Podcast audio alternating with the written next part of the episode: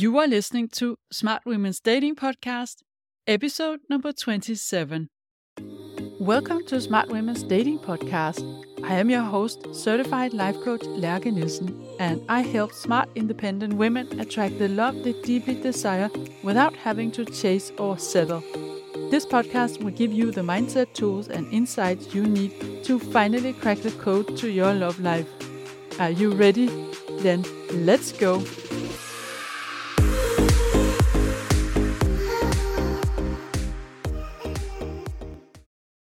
Hey, friend, welcome back to the podcast. You might have heard that vulnerability is important to embrace in dating and relationships. Maybe you've even heard that vulnerability is part of what attracts a man, and you wonder, as a strong, independent woman, why is that? You might also have asked yourself the question Am I going to change myself and all of a sudden be vulnerable when I'm normally quite strong?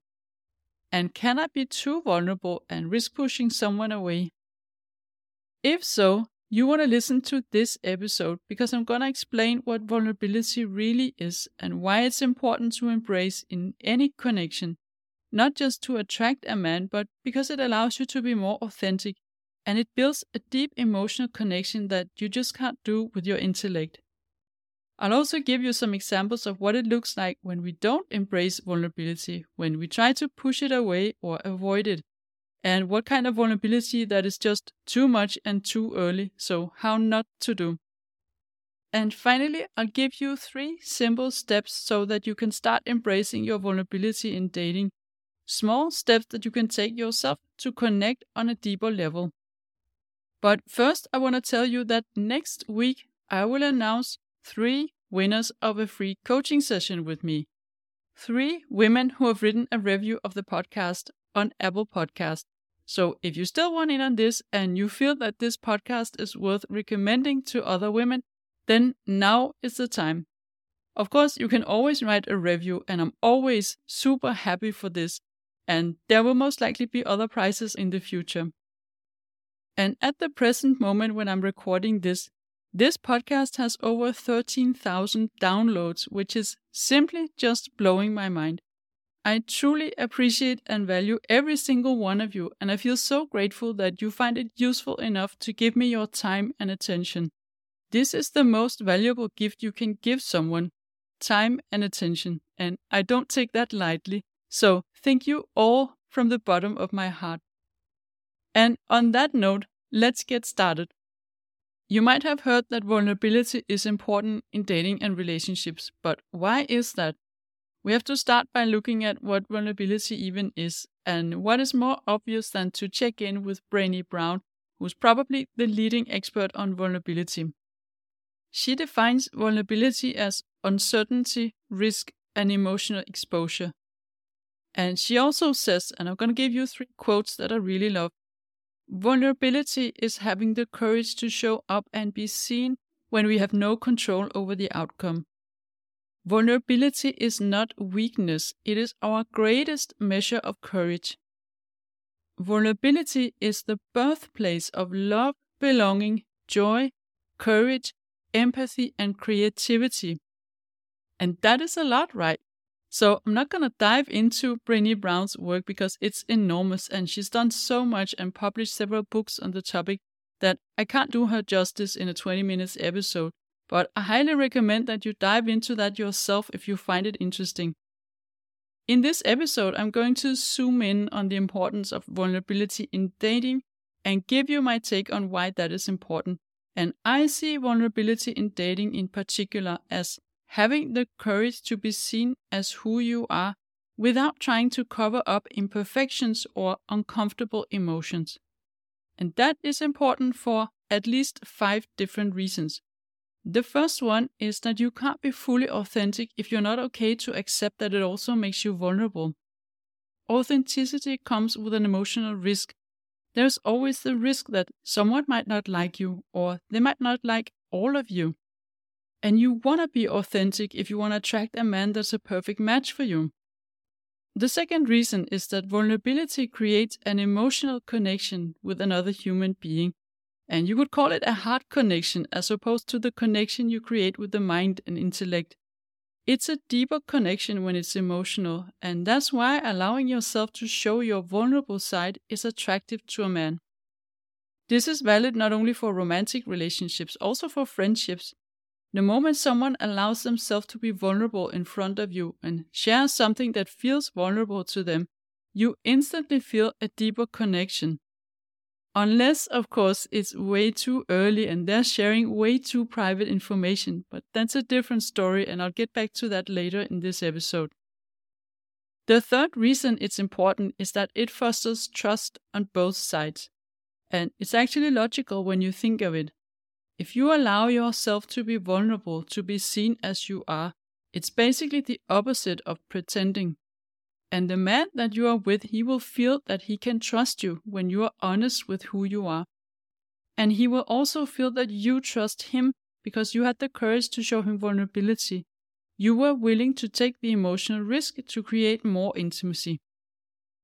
And then the fourth reason is that when you dare to go first, take the emotional lead in a connection and be vulnerable with a man, you create safety for him to do the same he gets to feel that it's okay to be vulnerable. And finally, the fifth reason is that when you master vulnerability, in the sense that you are okay sharing your true emotions, you'll also be able to respond to a challenging situation in a way that works for you instead of against you. For instance, if you notice that you easily react with anger when in reality you feel sad or insecure, but you react with anger because anger feels less vulnerable than admitting to feel insecure, then you usually don't get a good response from the other person. But embracing vulnerability will allow you to be honest about your true feelings, and that will give you a completely different response from the other person. Of course, in order to do that, you need to be connected with your emotions first. I'm gonna later in this episode give you some examples of what it can look like when we try to cover up our vulnerability and why it's not working very well for us. So, it should be easy to see that vulnerability is important for creating a deep connection. But why is it that we avoid vulnerability, and particular as strong independent women? Vulnerability is scary. We voluntarily put ourselves in a situation where we can be hurt.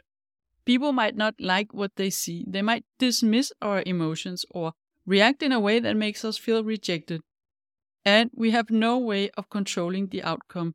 And this is why vulnerability is a true measure of courage. For the person being vulnerable, it feels scary and sometimes maybe even shameful. But from the other side, vulnerability looks like courage. However, most of us grow up learning that vulnerability is weakness and we should avoid showing it to anyone. And in particular, if you're a strong, high achieving woman, you've learned that in order to make it in a demanding career life or achieve whatever goals you have, you have to hide your vulnerability because otherwise you might be judged as weak, not able to perform the same tasks as men, too emotional, too fragile, too sensitive, and things like that so, this makes us develop an instinctive reaction that is to judge our own vulnerability and try to cover it up instead of taking a closer look at what's really going on in us. Also, most of us don't know the difference between what I would call the empowered vulnerability, the courageous sharing of authentic emotions, and then the kind of oversharing and over emotional response that is not very empowered and that works against us. So, what does it look like when we cover up or hide our vulnerability? The more we suppress our vulnerability, the more difficult it becomes for ourselves to recognize it. And we can become so good at pushing it away that we don't even see it ourselves. But pushing it away does not serve us because we don't get the result we want. And I'm going to give you some examples of what it can look like when we push away or try to avoid vulnerability and why it's not serving us. The most basic way we choose to avoid vulnerability is simply by not being authentic. It's by hiding your true self. Trying to be in a way that you think will please or impress him. Maybe even pretend to agree with him on things that you don't actually agree on, or just not be honest about your real values. And this is, of course, working against you because it doesn't help you attract a person who is all in on you. And the person you end up attracting is someone who likes the inauthentic version of you. It could also be that you stay in your head all the time. You create mind connection instead of heart connection, simply because you feel too vulnerable sharing something emotional.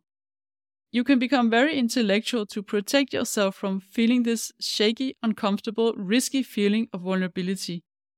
And the result is that the conversation becomes either very factual and boring, or you move into the friend zone.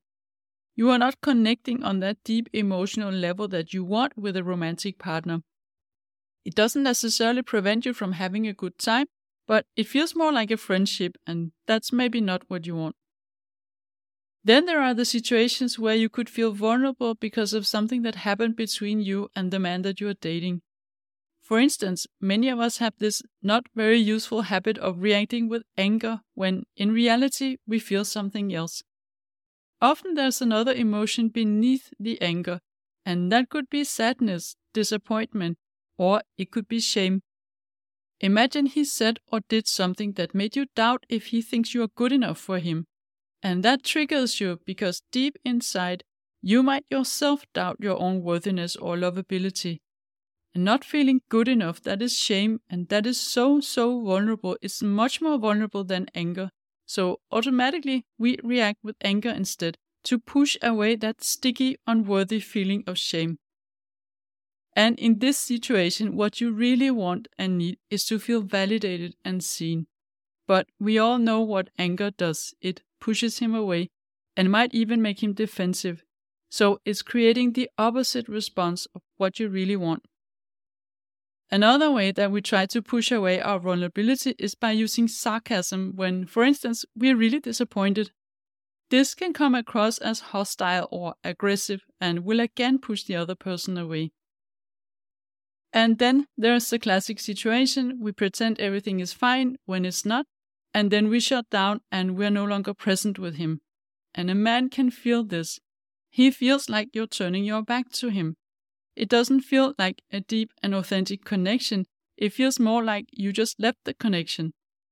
And in reality, what you wanted and needed was to talk openly about whatever is bothering you, but instead you create a disconnect. And we all have perfectly good reasons for reacting like this, and I am the first to admit that I've done all of this. But when we start to get curious about our own reactions, we might realize that in the past, for instance, whenever we explained what was wrong to someone, they would dismiss our feelings or get really angry or hurt. And so we learned that it's better to just pretend and then tomorrow things might be different. But this is not working for you in dating and relationships. Finally, you could also just distance yourself from him and give him the silent treatment Again, because you're feeling hurt, disappointed, or rejected, and on a deeper level, you start doubting yourself and whether you are good enough. So maybe you recognize some of these mechanisms and see how it's not working for you. And changing that is not changing yourself, it's actually becoming more aligned with who you are. Embracing vulnerability does not make you smaller or less you, it actually makes you more you. So now you ask yourself, how can you change that? What are the three steps I can take? And I'm going to give you that in a moment. But first, I'm just going to tell you how not to do. As I mentioned in the beginning, there's a kind of vulnerability that is actually too much, too early, and in the wrong setting. Oversharing very private and painful information early on. For instance, if you tell him on the first date about how painful it was when your ex broke up, or sharing information about a childhood trauma, or if you start crying because you think of something that isn't healed in you yet. It could also be sharing something vulnerable in the wrong settings, for instance, in front of his friends, his colleagues, or family, something that should have been discussed between you two privately. Sharing emotions that are not processed meaning you still feel chaotic inside and maybe you blame him for something that you later realize wasn't fair at all. You don't want to share all your emotions, especially not in early dating, because sometimes we feel things based on our past programming and triggers, or based on a misunderstanding because we just don't know him that well yet. So pay attention to sharing when you feel overly emotional in a negative way and it's still early dating. So, then, what are three ways that you can work on embracing vulnerability in dating? The first step is cultivating authenticity, to own your story and who you are. But how can you do that? You want to start by finding out where your vulnerability points are. And you might think you don't have any, but most of us do have something we judge ourselves for. So investigate your thoughts about yourself, your life, and your story. Where are you judging yourself?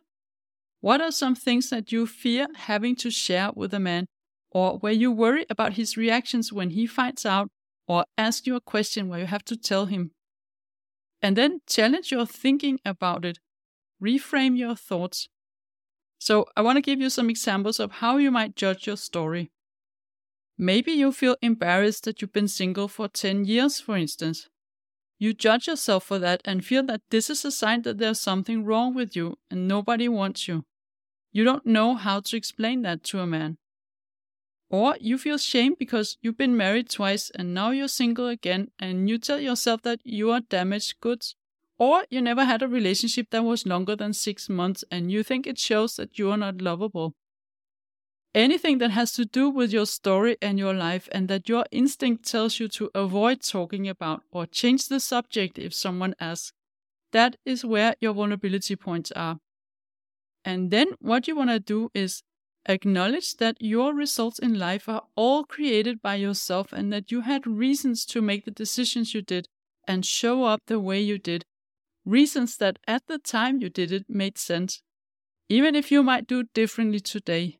So take a look at your reasons for making the choices you did in life and then ask yourself if you did your best at the time, given the insight, experience, and priorities you had. What are some things you know today that you didn't know then? And did you like your reasons for making the choices you did at the time? And then you want to rewrite your story into something that feels inspiring and true.